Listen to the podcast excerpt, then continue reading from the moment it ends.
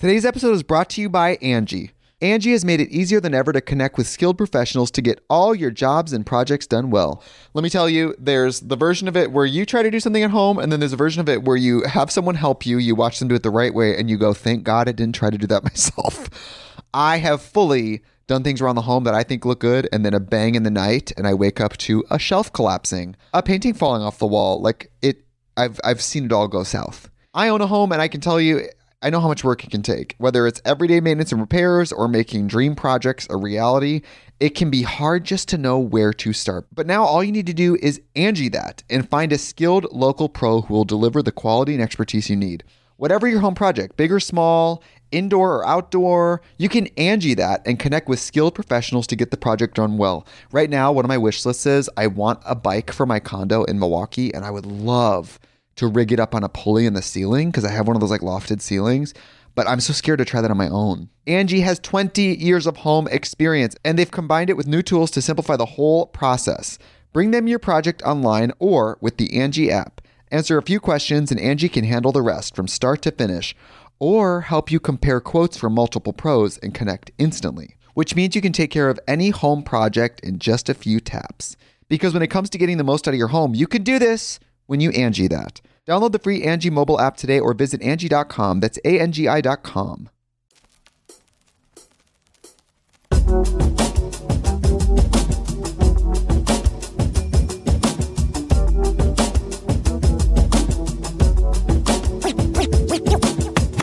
Ladies and gentlemen, boys and girls, you're listening to Ratchet and Respectable with Demetria L. Lucas. I am finally back in LA after an overextended jaunt in Atlanta. No complaints though. I had an amazing trip. I connected with some really good friends while I was in town, missed some others. I expected to be working 12 or 16 hour days when I was there, so I didn't give a lot of people a heads up that I was coming in town. And then, not even thinking about it, I posted from Atlanta. And so all of my Atlanta friends hit me up like, yo, what's good? And I was like, um, I leave tomorrow and I have to work most of the day. I made a few people a little unhappy. When I was hanging out in Atlanta, I went to my sister's house. I'm an only child. I call her my sister because that's the best way to describe her.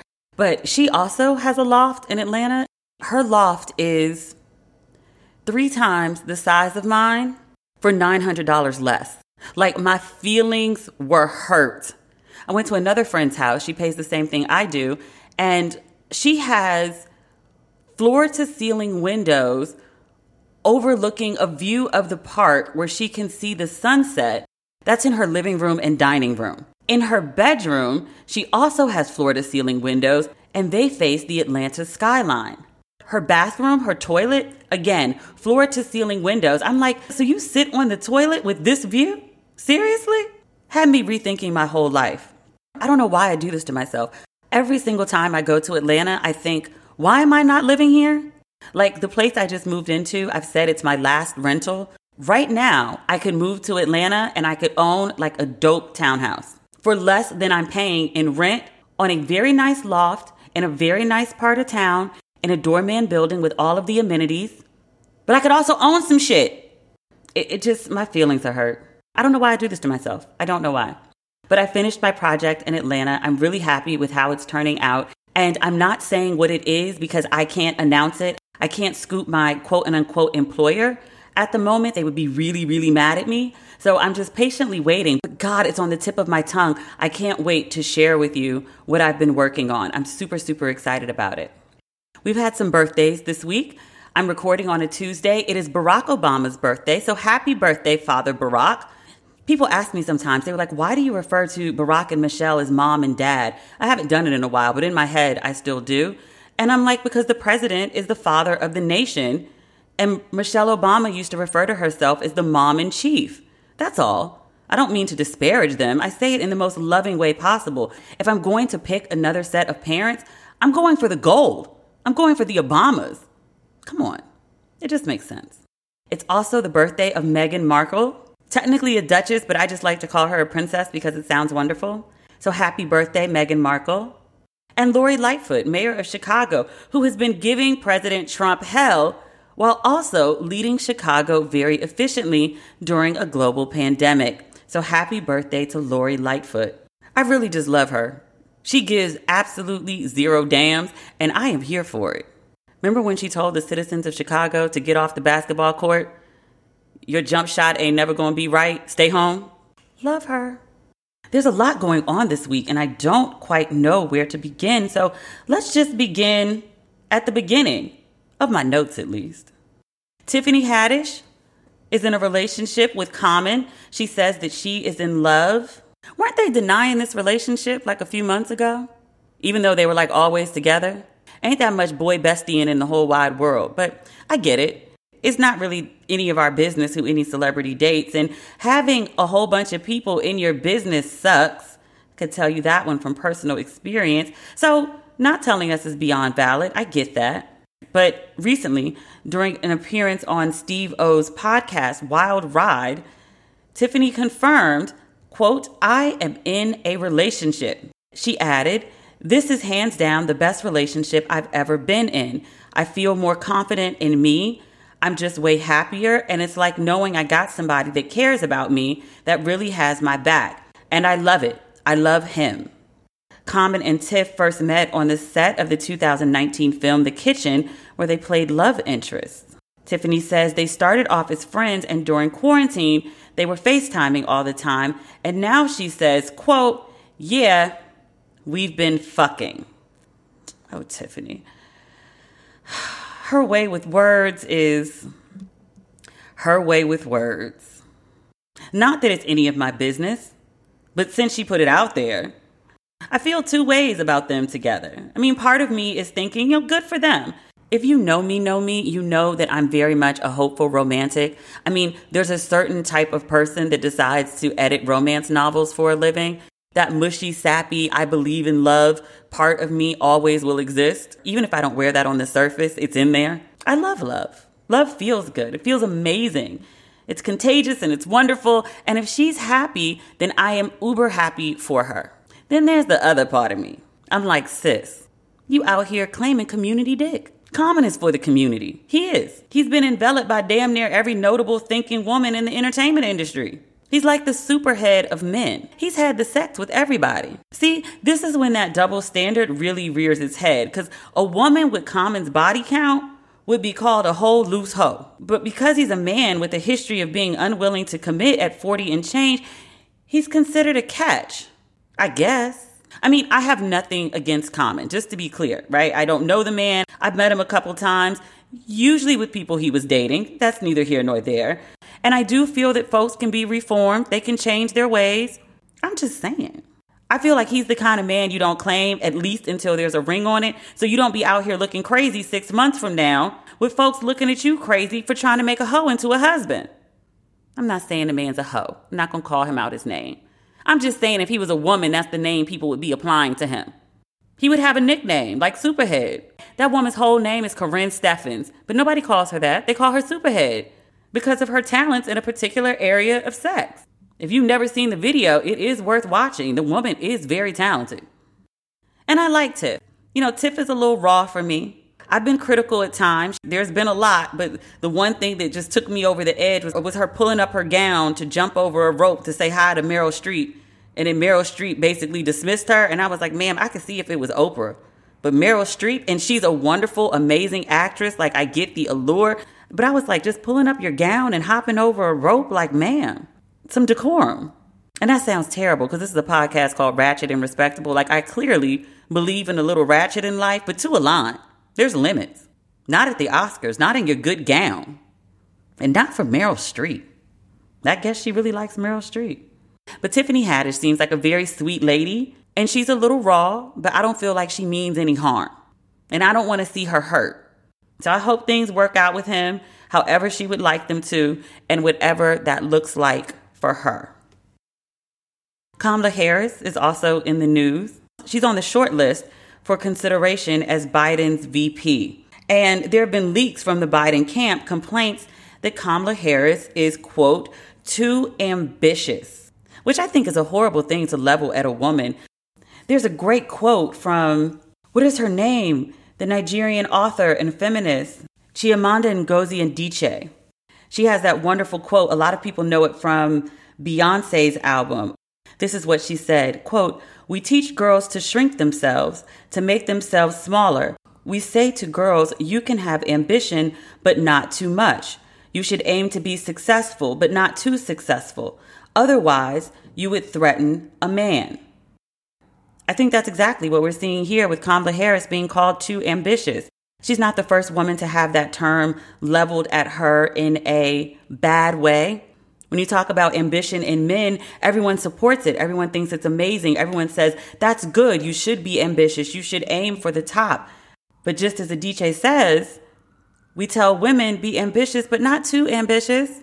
You should be happy with being a senator. You're only one of two black women who've been such. You should be happy with that. That should be enough. Trying to be VP? Who do you think you are? A while ago on the podcast, we talked about Stacey Abrams and how she was actively campaigning to be the vice president. And people said the same thing to her. Who do you think you are? Well, I think she thinks she's motherfucking Stacey Abrams. I think she thinks that she is qualified and I think that she's going after what she wants. And whether she gets it or not, I respect the hell out of her for going after what she wants. More women should in all aspects of their lives. Professional, obviously, personally, obviously, but I mean literally in every aspect. If you want something, your ass should get up and go get it. At least try. Don't be sidelined by people who want to put you in a box that they've built for you that you were never meant to be in. I think every woman with any ambition, even the ones who are trying to play it small, when people see women going after something, even when it's a man or marriage or having children, which are things that we tell women that they're supposed to do, that that's their purpose in life. But when people see women going after those things, they say they're thirsty, they say they're desperate, they say they're doing too much. I'm like, well, how are you supposed to get it if you don't go after it? And it doesn't make any sense because it's not sensible, it's not logical. If a woman goes after too much and she tries to get her own, you call her too ambitious. And you say it with slander, not admiration, not with encouragement. If you feel like a woman isn't doing enough, you don't feel like she's maximizing her potential, then that woman gets called lazy or a gold digger if we're talking about relationships. Women get put in this catch 22 where it feels like you cannot win, which is why I say go on and do what the fuck you want to do anyway. They're going to criticize it one way or another. So at least you should be happy. Ain't nobody else going to be it, so you should be it. Speaking of happy women, can we talk about how happy I was watching Black is King Beyonce's latest visual album. Weird thing, I never listened to The Gift. It was part of the soundtrack for the live action version of The Lion King. That movie was disparaged by many. A lot of people were like, nobody asked for this before it came out. And then after it came out, they were like, yeah, no one asked for this. We were fine with the original Lion King. This did not need to be redone. But I just never listened to the album. So watching Black is King was very much like giving me new music and like these amazing visuals. I watched the day it came out, I watched it at my sister's house in Atlanta in her gigantic loft that you could do cartwheels and backflips through. I feel a way about that loft and the price of it. I really in my feelings about it. She has this gigantic TV and these rugs in front of it, and I just sat right down on the rug like like a child and was just mesmerized. I guess I could do a critical analysis of it, but I said this on Instagram. I don't want to. I know that might sound weird, but sometimes I just want to enjoy things without thinking really deep about them. I've always been like a really critical thinker, like I overthink everything. It's it's a bad habit of being an English major and also being a journalist, like you're just trained to question everything and dig into everything and I just I just don't want to. It got really bad for me after I finished screenwriting school and I had to watch all these pilots and, and, analyze shows for like what works and what doesn't, and the pacing and the character development and the introduction of characters and the dialogue and all of those things. And it makes enjoying things really, really difficult. Unless it's an excellent TV series or a film, like I find myself picking it apart. So when something's really, really good, I can get lost in it and not think about it. But when something's just okay, I'm thinking about all the perceived flaws that I see. And that's really standard for screenwriters. I have a bunch of friends in LA who write for various shows, and they're like, oh no, that's not just you being hypercritical. That's like a, a downside of the job. But watching Black is King, I'm sure if I wanted to dig into the nitty gritty of it, I could find things wrong with it. But honestly, I've watched it three times. I won't go as far as to call it flawless, but like, I loved it. I just like seeing black excellence. I like the white butlers. I heard white people were upset about that. And I was like, how you think black people felt all these years? Y'all got whole movies, and the only thing black people do is be the butler, the waiter, and the elevator attendant. How you think black people felt watching that ish? Like you sidelined us. Like we wasn't whole people. Like we were just created to serve you. Now you know how it feels. Stop doing that ish. So I like Black is King just to see black people dressed well, dancing beautifully, happy and joyous, just looking like money. The only thing, I said this on Instagram, the baby in the basket, I read that that was symbolic of Beyonce's miscarriage. So I'm not criticizing it. I'm just saying, like, you know, the baby in the basket goes back to the story of Moses. Moses' mama put him in a basket, sends him down river for safety to escape the Pharaoh who's trying to kill the babies. As a biblical story, I always pictured the baby going in a basket and going down a gentle stream. What Beyonce showed was like a baby in like choppy waters. There's a waterfall, like the water's rushing over the basket. And I was like, that baby drowned. Like, I really have anxiety every time I watch that scene. I'm gonna watch it a fourth time, but I'm gonna look away from the baby in the basket. Like, it really bothers me. Sure, that was an artistic choice, but I was like, y'all couldn't find no calm water for the baby in the basket? Send the baby off to safety? That didn't look safe. But overall, like I loved it. I loved the visuals. I loved the blackness. I loved the celebration of African culture. I loved the hair. I loved the makeup. I loved the wardrobe. I loved Beyonce dancing with the basket on her head. I saw some people complaining about it looked like she was doing devil worship if there's a couple scenes where Beyonce's wearing horns, which I was like, you know, just because it's not Christian doesn't mean it's devilish. And there are other meanings for horns beyond the devil. Like one of the scenes with it looks like a horn and there's like a moon either at the top or below. I don't have the picture in front of me. People were using that image to say, like, oh, Beyonce's doing devil worship and this is the Illuminati. And I was like, you know, or maybe she's honoring an Egyptian goddess of fertility. Or maybe, I don't know, I was reading up about this, that cow horns are sacred in some traditions in South Africa. Seeing as how she did a whole film that draws on traditions from various countries and cultures in Africa, isn't it at all possible that she was paying homage to cow horns and not worshiping the devil? Also, need to say this as a Christian, right? We got some rituals that seem a little devilish. People don't like when I say this, but it's the truth. That whole thing we got about like, you know, drinking wine or grape juice and calling it the blood of Jesus, that would be called devilish if Christians weren't doing it. If there was some other culture and they were drinking something, they were calling it, oh, this is the blood of Christ. Christians would be looking at them like, oh, devil worship. Sometimes you need to examine your own traditions and look at how they could be perceived as a little weird to people outside the culture. I'm sure there are some Muslims and some Buddhists somewhere. They looking at that blood of Christ thing and they looking at Christians like, what, what y'all doing over there? we gonna eat a cracker and call it the body of Christ. we gonna pretend we eating somebody's body. Like that's that's a little out there, y'all. I mean, we do it out of tradition, we do it out of ritual, but that's a little out there when you take it out of context. But you'd be like, no, no, that's Christianity. That's a sacred part of what we do. It is, and it's not devilish. But I say that so that you can apply that logic to some of the things that other people do that might not be familiar to you. Maybe take an examination of what that is before you start criticizing it and calling it devilish just because it's unfamiliar. Everything unfamiliar ain't the devil. Sometimes it's just unfamiliar and it's something that you need to learn about before you start criticizing. This is all I'm saying. Angie's list is now Angi, and we've heard a lot of theories about why. I thought it was an eco move. Fewer words, less paper. No, it was so you could say it faster. No, uh, it's to be more iconic. Must be a tech thing. But those aren't quite right. It's because now you can compare upfront prices, book a service instantly, and even get your project handled from start to finish. Sounds easy. It is, and it makes us so much more than just a list. Get started at Angi.com. That's A N G I, or download the app today. Today's episode is brought to you by Angi. Angi has made it easier than ever to connect with skilled professionals to get all your jobs and projects done well. Let me tell you, there's the version of it where you try to do something at home, and then there's a version of it where you have someone help you, you watch them do it the right way, and you go, thank God I didn't try to do that myself.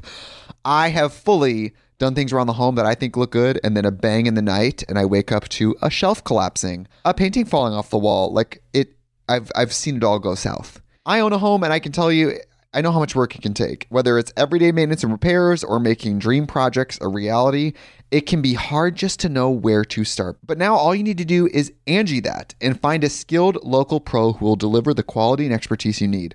Whatever your home project, big or small, indoor or outdoor, you can Angi that and connect with skilled professionals to get the project done well. Right now, one of my wish lists is I want a bike for my condo in Milwaukee, and I would love to rig it up on a pulley in the ceiling because I have one of those like lofted ceilings. But I'm so scared to try that on my own. Angi has 20 years of home experience and they've combined it with new tools to simplify the whole process. Bring them your project online or with the Angi app. Answer a few questions and Angi can handle the rest from start to finish or help you compare quotes from multiple pros and connect instantly, which means you can take care of any home project in just a few taps. Because when it comes to getting the most out of your home, you can do this when you Angi that. Download the free Angi mobile app today or visit Angi.com. That's A-N-G-I dot com. I want to talk about an essay that came out today by Jozen Cummings. Confession of an internet famous cheater. When I betrayed my fiance, I destroyed my relationship, but the shadow stretches over the rest of my life as well. We talked about this story when it first came out. And full disclosure, Jozen is a friend of mine. He did a very terrible thing, but I still consider him a friend. Like me, my friends are not perfect. Many of them have done fucked up things, as have I. I just want to put that out there, not to absolve anyone, but just to be honest. The backstory to this essay is Jozen Cummings was a very popular relationship blogger. At the same time I had my blog, A Belle in Brooklyn, he also had a blog called Until I Get Married. But the common thread of our blogs was two people in their late 20s and early 30s at the time trying to figure out relationships. Sometimes we gave advice, most of the time we talked about our own dating and relationship experiences and how we processed, developing theories about relationships and what works and what doesn't. 2010 Weblog Awards, Jozen and I tied for best blog. Jozen mostly wrote about bachelorhood. He eventually met a very nice woman. I knew his fiance. I didn't know her well. I only met her with Jozen. But by all accounts, like lovely woman, they seemed super happy together. Jozen posted a lot of pictures. He talked about her a lot. They got engaged. Their engagement video ended up on Good Morning America, and they went on to talk about their relationship and their love and, and all of those things. They were supposed to get married. And on the day that their wedding was supposed to occur, his fiance wrote a blog and posted it on their engagement site saying that their relationship had ended because Jozen had cheated on her. And she posted screenshots that backed up what she said. Jozen had had sex with another woman, sans condom, and when his fiance found the text messages, the engagement was called off and the relationship ended. That story trended on social media. Jozen was, and rightfully so, dragged to the depths of his soul. I reached out to him on the day it happened because he's a friend and he did a horrible, terrible thing. But if you've never been dragged on the internet, it's a really horrible experience. And for everyone I know that it's happened to, it fucks you up.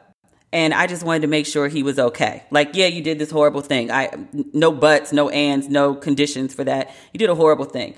I didn't want him out on a ledge on the brink because that type of dragging reaction, public shaming can really put you in a really bad place. That happened, I want to say last June. Publicly, Jozen had not been heard from until today. He wrote a piece on Level, which is kind of like a GQ for black men. He explained what his life has been like since he said dragging, and someone pointed out was it a dragging or were you held accountable for your shitty actions. I think held accountable might be a more accurate term. But he wrote this blog today and basically he said he's, you know, he's gone to, he's been in therapy and he's gone to church.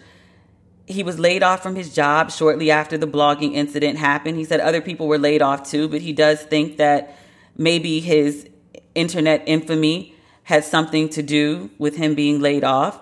He says since that time, he's had a really hard time finding a job because, you know, you want to hire somebody, you look at their resume, you say, okay, and what does everyone do? They go do a Google search. Well, the first thing that comes up is a bunch of stories essentially calling him a trash ass human.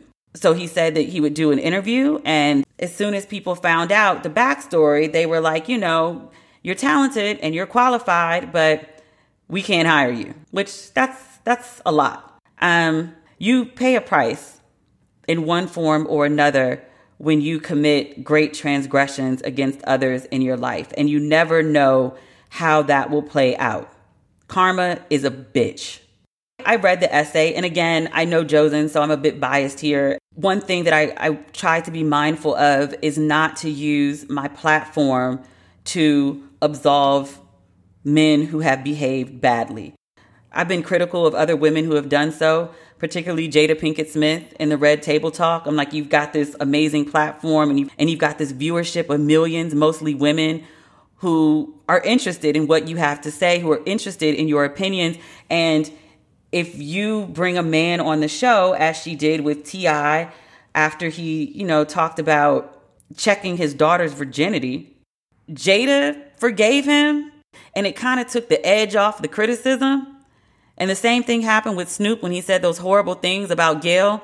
But Snoop made this video and he called Gayle out her name in such a disrespectful way. Jada had him on the show and she greeted him warmly and with open arms and and she let Snoop ramble and say a whole bunch of nonsensical things that she didn't call him on. She didn't hold him accountable. And I was like, yo, like you've got this amazing platform and you're using it in ways that soften the blow for men who don't deserve the blow to be softened.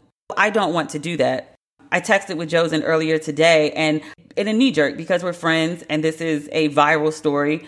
I thought about inviting him to come on the show and I didn't.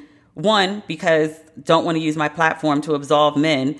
He's a grown man and he's capable of finding his own absolution, but also because I didn't think he was ready to speak. I read the essay and I'm not going to analyze it only because I'm not going to be me about it because we are friends. If we were not, I would probably be a lot harder on him and what he wrote. I've been very hard on guys that have said dumb shit on the internet a million times. Tyrese, Terry Crews, the dude who got his JD and was like, he's the catch now. And I just, I can't muster it up to do it for Joe's, and I'm not going to be impartial. He's also, I didn't think, in a place to discuss it publicly. I'm glad he wrote an essay. He felt that he had something to share, and a bunch of people have read it. So I guess it was something people wanted to read, even if a lot of people read it and was like, he could have kept that. But because I've been through a similar reckoning, I guess, for different reasons, but a public reckoning nonetheless, I kind of have a good gauge on when people are ready to speak and when they're not. I kind of wish he'd kept it just a little bit longer. I wrote about it on Instagram, and one of the women in my comments said that it sounds like what happened to him was a tsunami and it got downgraded to a hurricane. And I was like, yep, that's kind of what it's like. It's also only been a year. And when you hit rock bottom in your life, we talked about this either last week or the week before with Andrew Gillum. And I was saying, like, it's been four months. Like, bruh, go sit down somewhere whatever series of turns in your life that took you to the point where you hit rock bottom, you don't unravel all that stuff in four months, nor do you unravel it in a year. It takes time.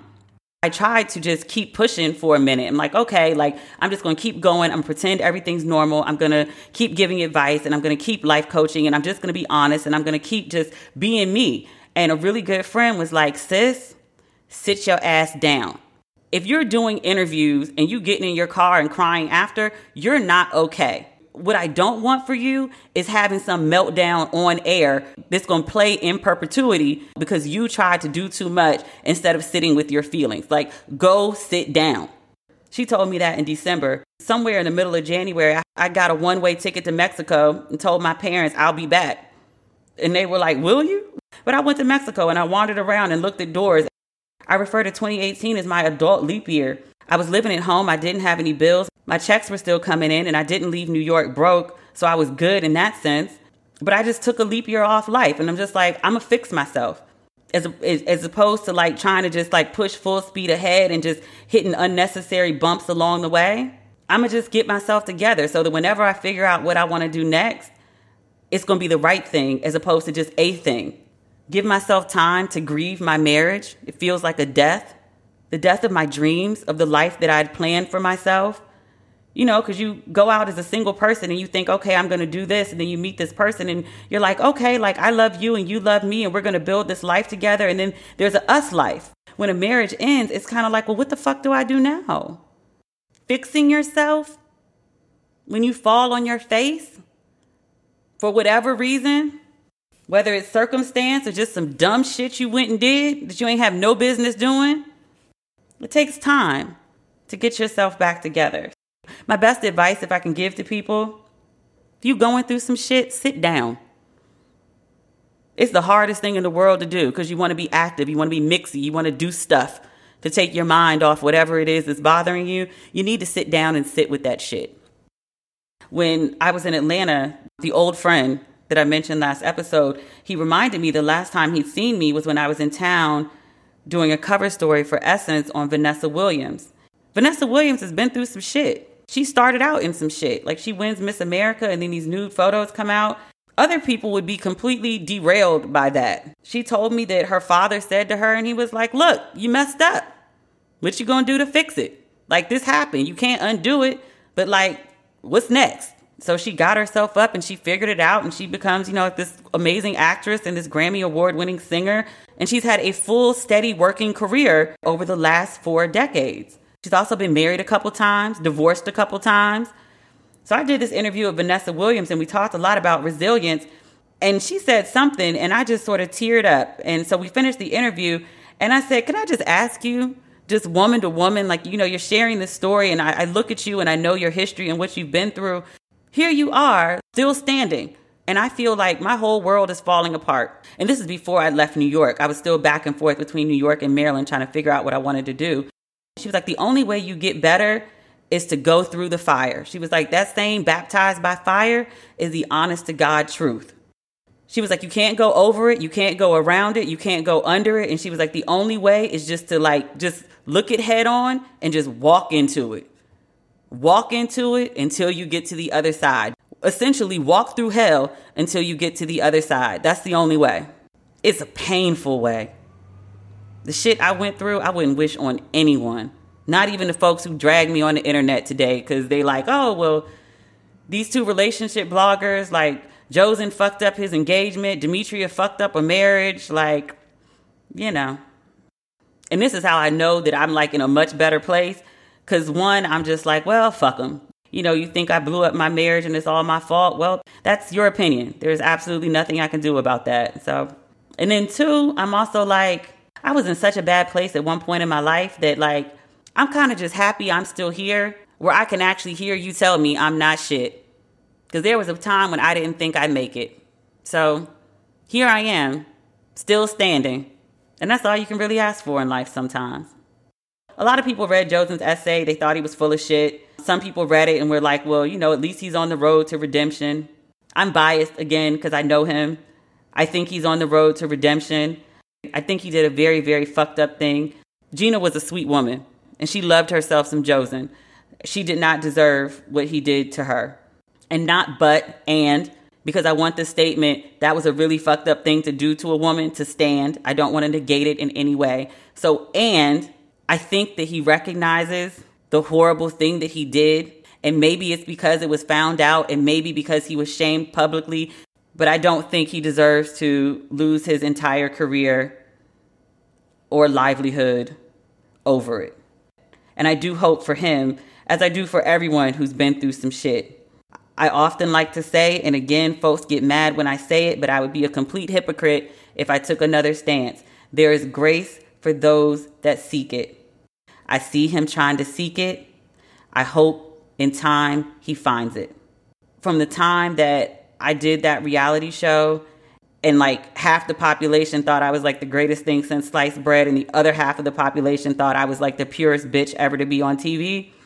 It took me five years to be quote and unquote redeemed in the public eye. It takes a while. So I wish him and everybody else that has fucked up and is on their journey of trying to improve themselves, I wish them well on that journey. There is grace for those that seek it. In Jozen's essay, he talked about how well meaning people reached out to him and they said, you know, this too shall pass. And he made reference to Hillary Clinton's emails and he was like, you know, you see how that worked out. And I was like, you're not looking at the whole story, bruh. Because Hillary's emails were a big deal. And Hillary's emails might have cost her the election. But time has been kind to her. Like many a person has been like, well, shit, we probably should have voted for Hillary. We might not have liked her ass, but we also wouldn't have 160,000 people dead due to a global pandemic with no end in sight. Last but certainly not least, I want to talk about Jaguar Wright. Jaguar Wright was a popular neo soul singer hmm, circa the early 2000s. She had an amazing first album. She sang the hook on Song Cry on Jay Z's Unplugged. Her voice is amazing. I was a huge Jaguar Wright fan. I used to listen to that album over and over and over on a treadmill, sitting on the back porch of my parents' house when I was 22. I'd gone to grad school at NYU, and my third semester was 9 11, and the budgets across the board just got slashed. I couldn't find a job for anything when graduation was coming up, and I ended up moving back home with my parents for seven months. I was just miserable. I gotten that taste of New York, and I wanted to be there so bad, and it killed me not to be there. And I used to sit on the back steps of my parents' house with my headphones on and I would listen to Jaguar Wright's Self Love. I would listen to it over and over and over, almost like brainwashing myself to figure out a way to get back to New York. There's a line in the song that goes, If you don't like your job, maybe you should quit, stop being a bitch, and love yourself. And she does this ad lib where she says something like, If you don't actively do something to change your circumstance, you will wake up at 40 years old regretting your life and that was like my motivation to like keep pushing even when i was sad even when i was depressed. But i listened to that song over and over and during one of my reflective periods i wrote about it on instagram and i was like look like when you're in the depths of your shit it's really hard to be motivated. Like you don't feel like doing it but you do it anyway. That's the same thing folks tell you when you're trying to lose weight. You don't feel like working out work out anyway. The consistency is what moves the scale. The consistency is what moves you in the direction that you want to go. So I wrote this and I tagged Jaguar Wright in it, and she DM'd me a couple days later. I don't remember the contents of the DM. I wouldn't read it to you directly just because it was a private message. But basically, she said that she had some experience being in some shit. I had no idea the extent of it until recently, which is what we're about to talk about. And she appreciated me appreciating her. And I think she also sent me a happy birthday message. Normal person, real chick, amazing talent, who I always wondered what happened to her. I'm like, you get a feature on Jay Z's Unplugged, and then where did you go, sis? Sis uploaded a series of IG lives that just, woo, she said a lot. She talked about being on the tour bus as a young artist. And she was like, I was 19 years old. I started dating this guy in his 40s just because if I wasn't someone's girl, then the guys were going to constantly try me. And so that was her way of protection. She talked about waking up one morning with Common trying to shove his penis in her mouth. I'm going to read you what she said. Next thing I know, we go to bed. I think she's talking about being on the tour bus here. And he's like, Come on, Jag. I'm like, No, no, no. I'm tired, nigga. I was on the stage all night. I want to lay down. The next thing I know, I wake up, it's morning, I feel something poking me in my face and shit. Then I open my mouth, this nigga try to stick his dick in my mouth while I'm asleep. Lonnie fucking Lynn, Rashid, Common, whatever the fuck you want to call yourself. She talked about Talib Kweli being a pervert. She said Talib Kweli used to come to Black Lily in New York and hide out in the green room when we were getting changed, especially me, to watch me get dressed and undressed before I got on stage, and then wait for nobody to be looking to sneak out. I've been holding all this in to make all you crazy backpack niggas look good. A lot of people said Jaguar Wright was bitter, and I was like, okay, that doesn't negate what she said. And if you listen to what she said, she has every right to be bitter. That's some crazy shit. Is it true? I wouldn't doubt it because I don't really put a lot past men. And that's not on some like, oh, she's bitter about her divorce. No, it's just because I've been a woman a really long time and I've seen, heard, and been the recipient of some wild shit. Some folks were like, well, what does she have to promote? And this is where I have to eat my words about what I said about August Alsina. I was like, well, I don't know. He talking about Jada and there's a relationship, and I just can't see her with this young boy. In fairness, the young man did have an album coming out. He used the truth to promote that album. Now, I don't know what's going on with Jaguar Wright. I don't know if she has something on the horizon, but sis, sis in her details, it just don't make no sense to sit around for 20 years and just all of a sudden just start lying. So, I have read a couple articles about what Jaguar Wright had to say in her IG lives about all of this neo soul tea, but I'm not fully caught up. And I may not be fully caught up on some other things too, because again, I've been on the road. So I asked my friend L. Michael Gipson. He is a cultural critic and a community advocate. And I started following him on Facebook a couple months ago. And I was like, where have you been all my life? He's like me, but in male form and he has watched all the Jaguar Wright videos. So he's much better versed on this than I am. So we're going to talk to him. Hold on real quick. Let's call. Mike Gipson. Hey, it's Demetria. How are you? Hey, Demetria. I'm good. I'm good. Glad to be here and talk with you. I have not watched the Jaguar Wright videos. I tried. I, I can't invest two and a half hours into But I saw that you did. You were like, I watched it and it's, you know, riveting. So I'm relying on you to to fill me in on what I missed. Like I know the highlights, I know the accusations about Common, I know about Talib Kweli, who just got banned from Twitter for harassing a woman. I'm like, bro, you're having a bad week. Yeah, but apparently he just carried it over to IG. Apparently not learning any lessons. What? He's still harassing that lady? Yep oh my God. Yeah, sir needs a, she needs to file a restraining order. He's not well. That's crazy.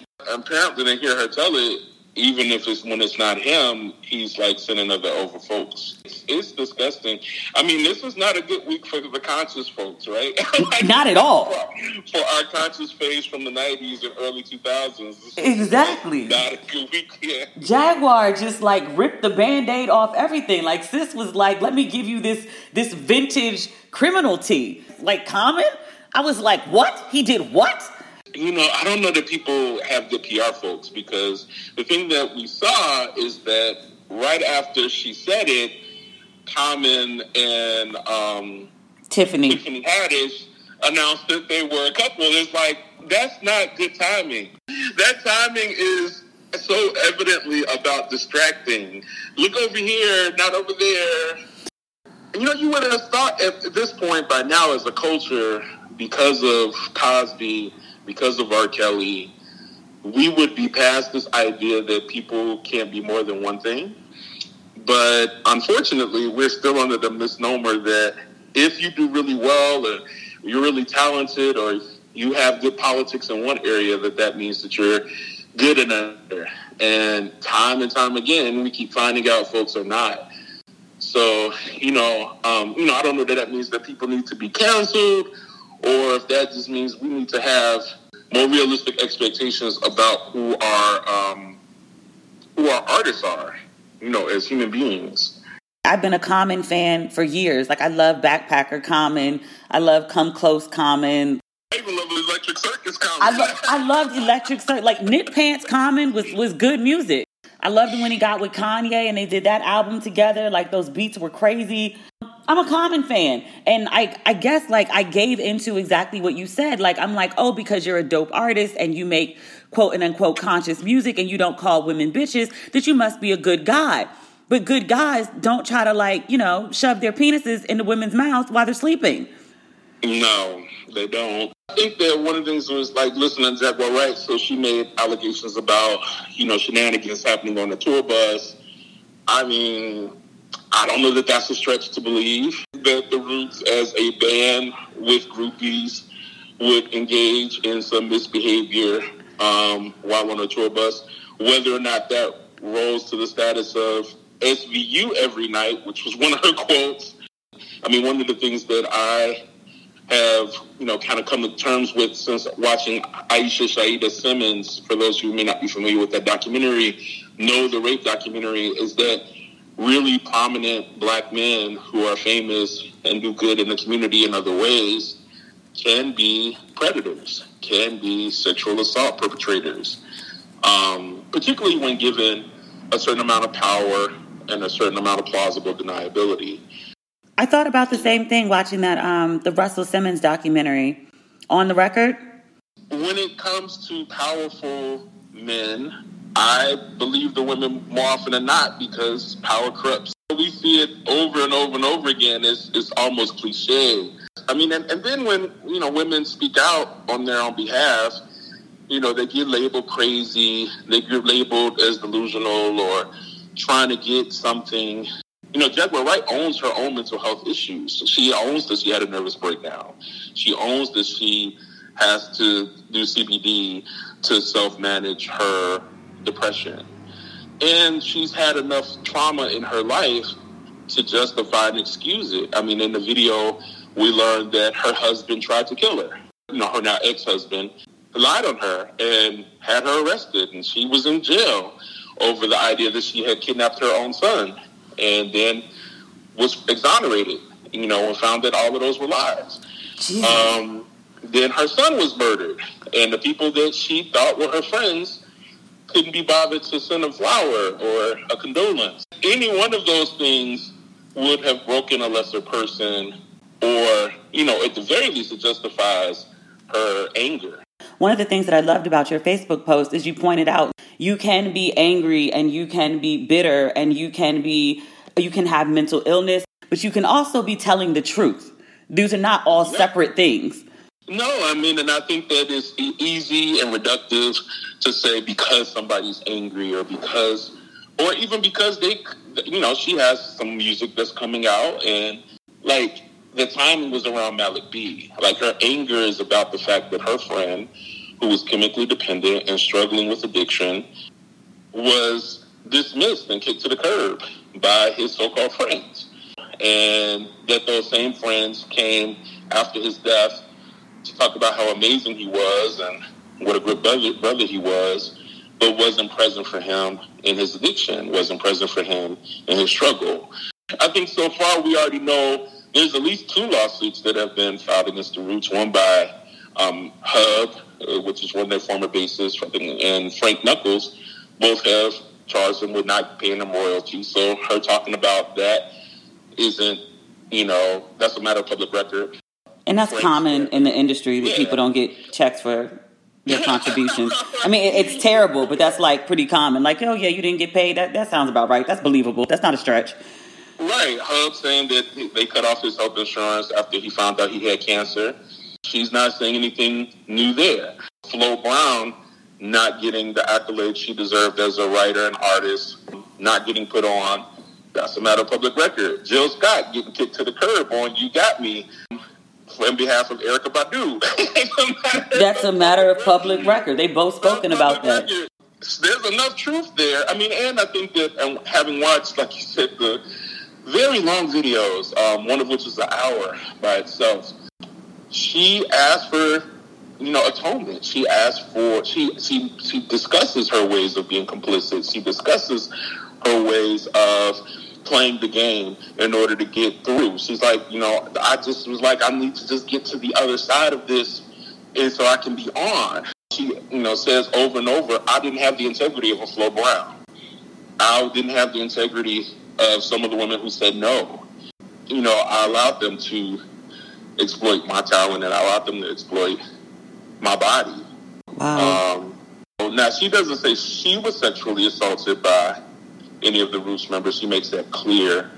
But that she did engage in sexual you know, favors with them in order to, you know, have her, have her, her shine, have her moment. Damn. You know, and this also talks about the fact that Black Lily didn't get the support by them that because it was women's work, right? The Jazzyfatnastees women put that on, and and she was part of that. You know, we've already seen like Okayplayer was what they invested in. They didn't invest in Black Lily's sustainability. Black Lily ended after five years, right?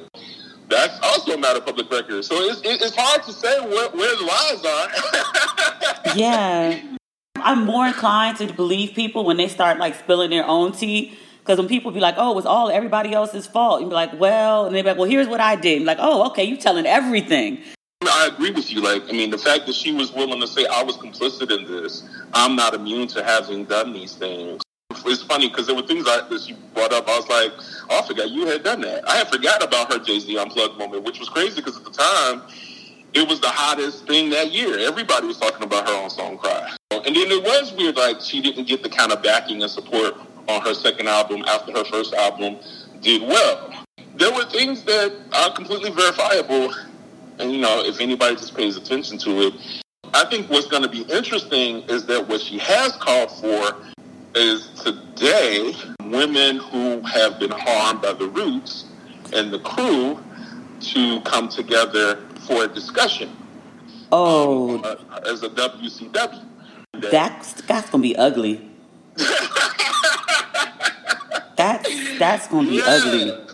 You know, so she said, like, if you've a woman who's been harmed, if you've been sexually assaulted, if you've been sexually harassed um, by this by members of this band, if you've been exploited, you know, let's have a conversation. And as we know, when there's one, there's usually more than one. Yeah, when there's one, there's like a hundred.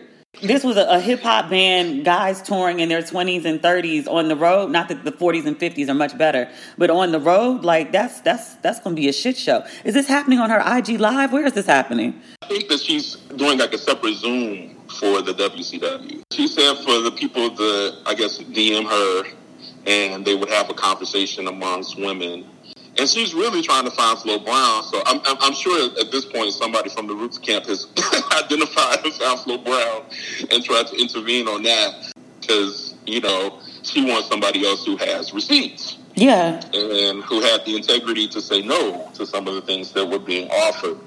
It was also like I think for people who are fans of people like Jill and Erykah, there's some bitter pills to swallow. Apparently, her and Jill Scott were best friends. Um, and they no longer are.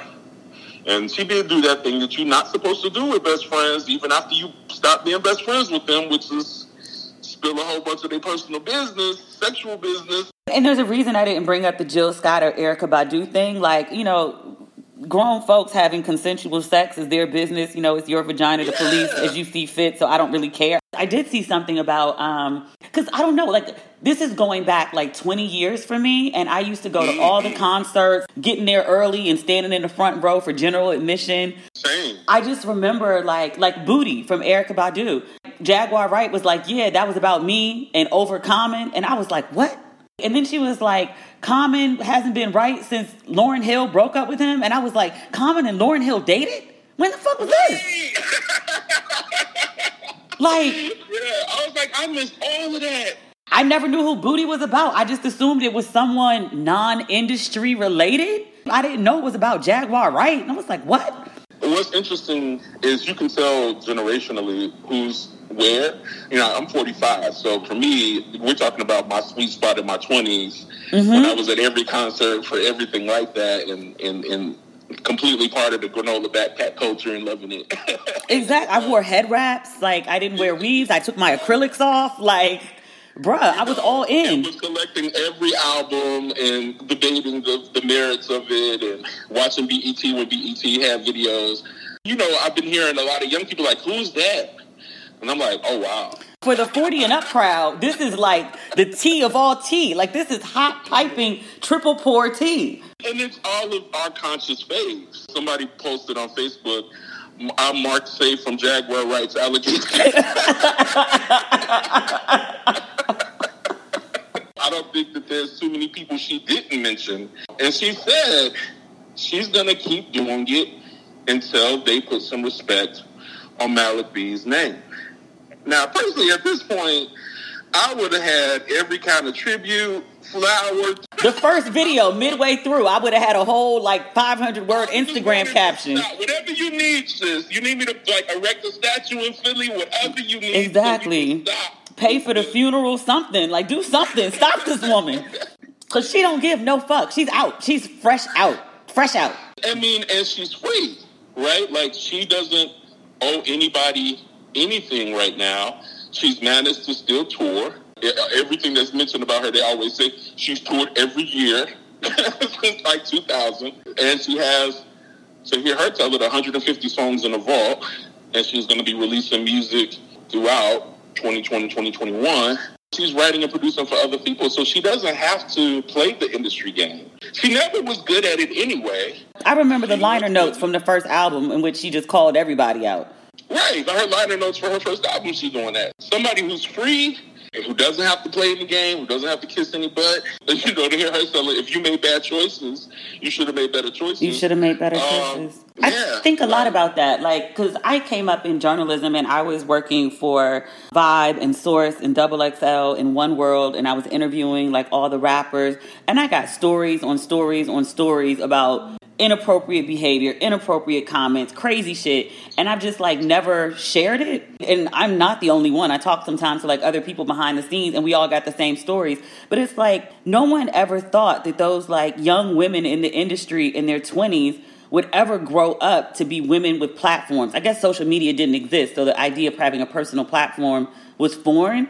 But they just never thought that these women would grow up and start talking about all the stuff that they knew and they would have like legitimate voices. Yeah, I think that you know, before there were gatekeepers. I mean, and I, I like you, I'm, I'm, I've worked as a music critic for 18 years and, and my own music journalism. And so the stories, you know, over that time have been pretty consistent. I mean, and, and, you don't have to even be in the game like you or I were in the game. Like you can just watch any unsung or behind the music. Like the story is consistent. You know, there was drugs, there was sexual inappropriateness, there were fights. You know, people didn't get paid. All of that is so recurring as a theme.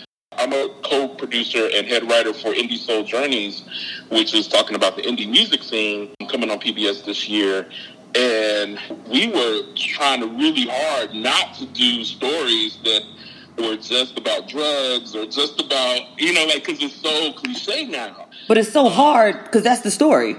That's the story.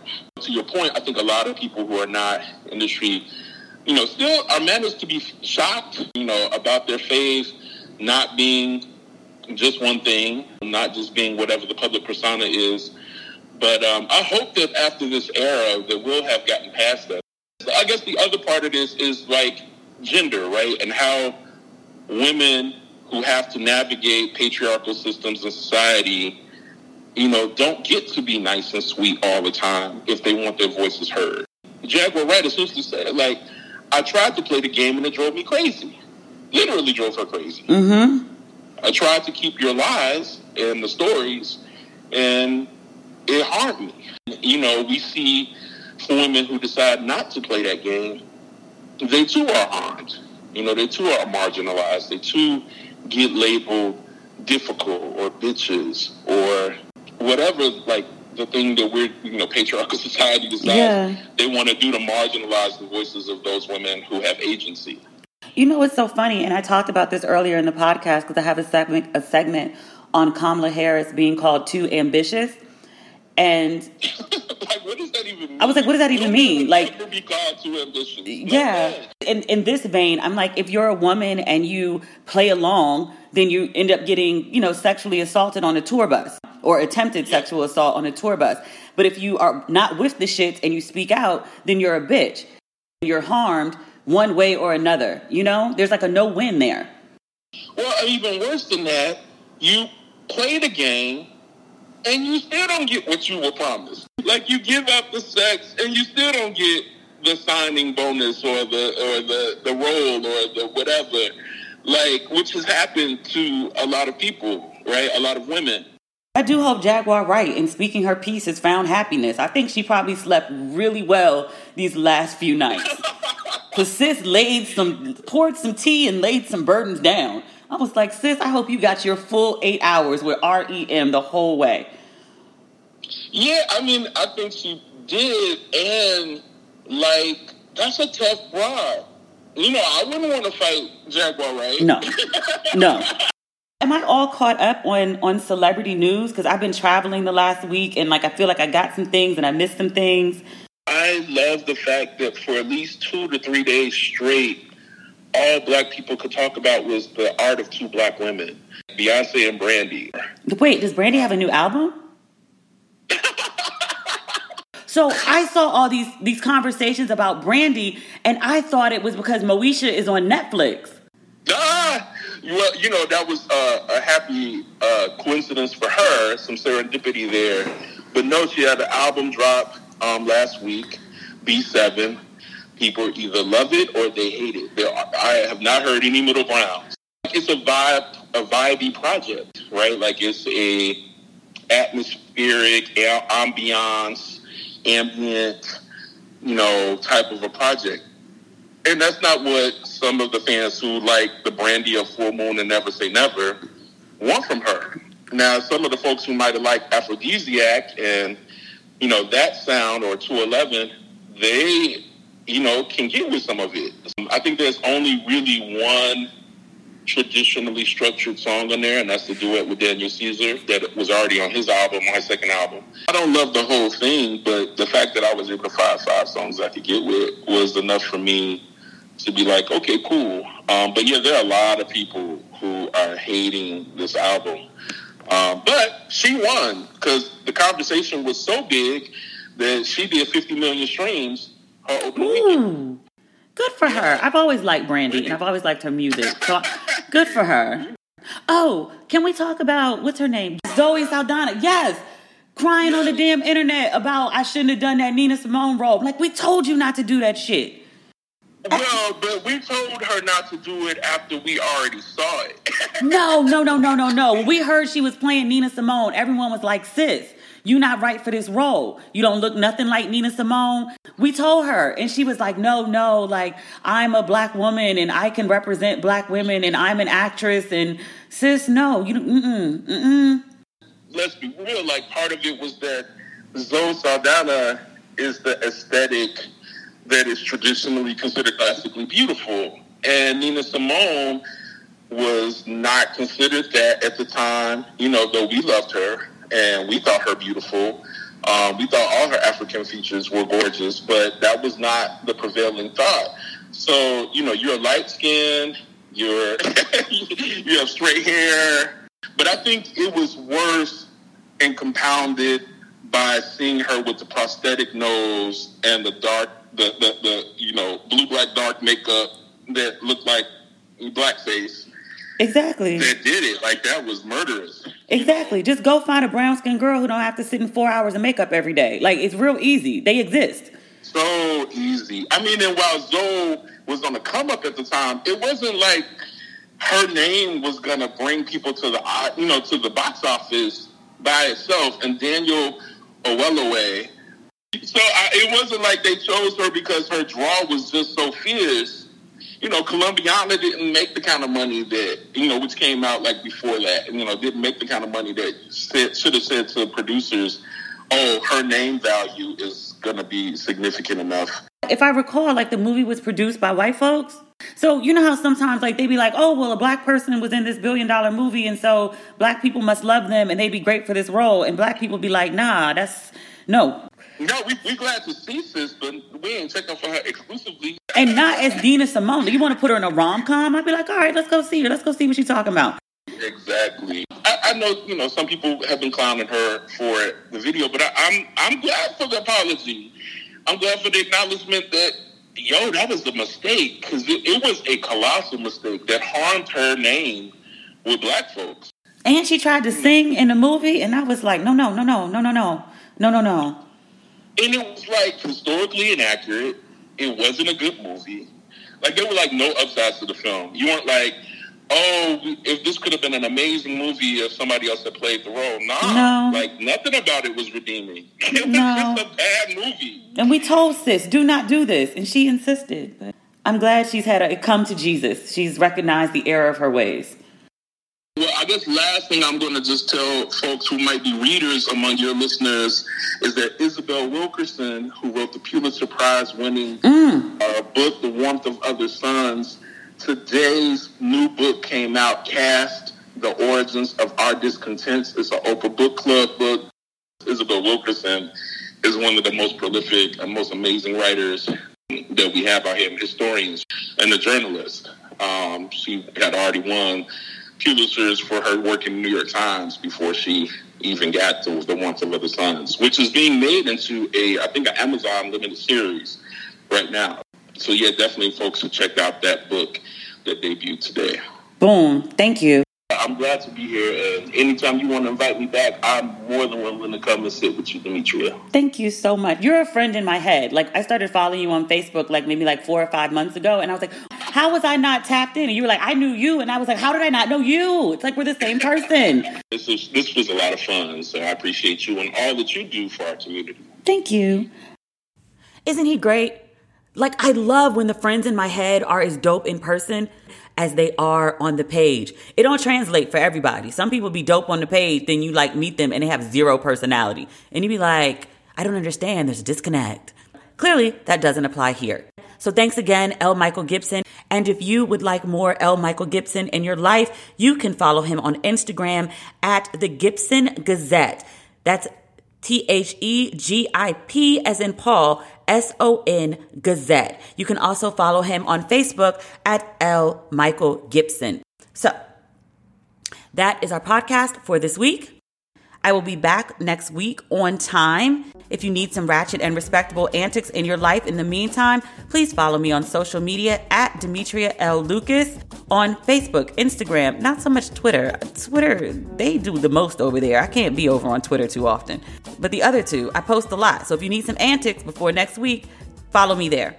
If you liked what you heard today, and I hope you did, please subscribe to Ratchet and Respectable on whatever platform you are listening to the podcast. I would greatly appreciate it. Sometimes it takes me a while to post on social media that a new episode is up, but if you are subscribed, you won't have to wait on me. You'll get a notification as soon as it's live. That is everything, and we will talk again next week. Bye.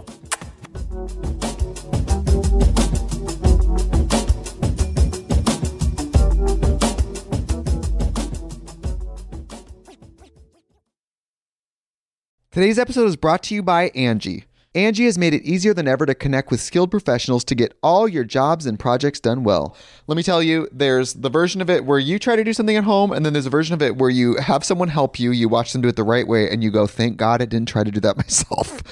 I have fully done things around the home that I think look good, and then a bang in the night, and I wake up to a shelf collapsing, a painting falling off the wall. Like it, I've I've seen it all go south. I own a home, and I can tell you, I know how much work it can take. Whether it's everyday maintenance and repairs or making dream projects a reality, it can be hard just to know where to start. But now all you need to do is Angi that and find a skilled local pro who will deliver the quality and expertise you need. Whatever your home project, big or small, indoor or outdoor, you can Angi that and connect with skilled professionals to get the project done well. Right now, one of my wish lists is I want a bike for my condo in Milwaukee, and I would love to rig it up on a pulley in the ceiling because I have one of those like lofted ceilings.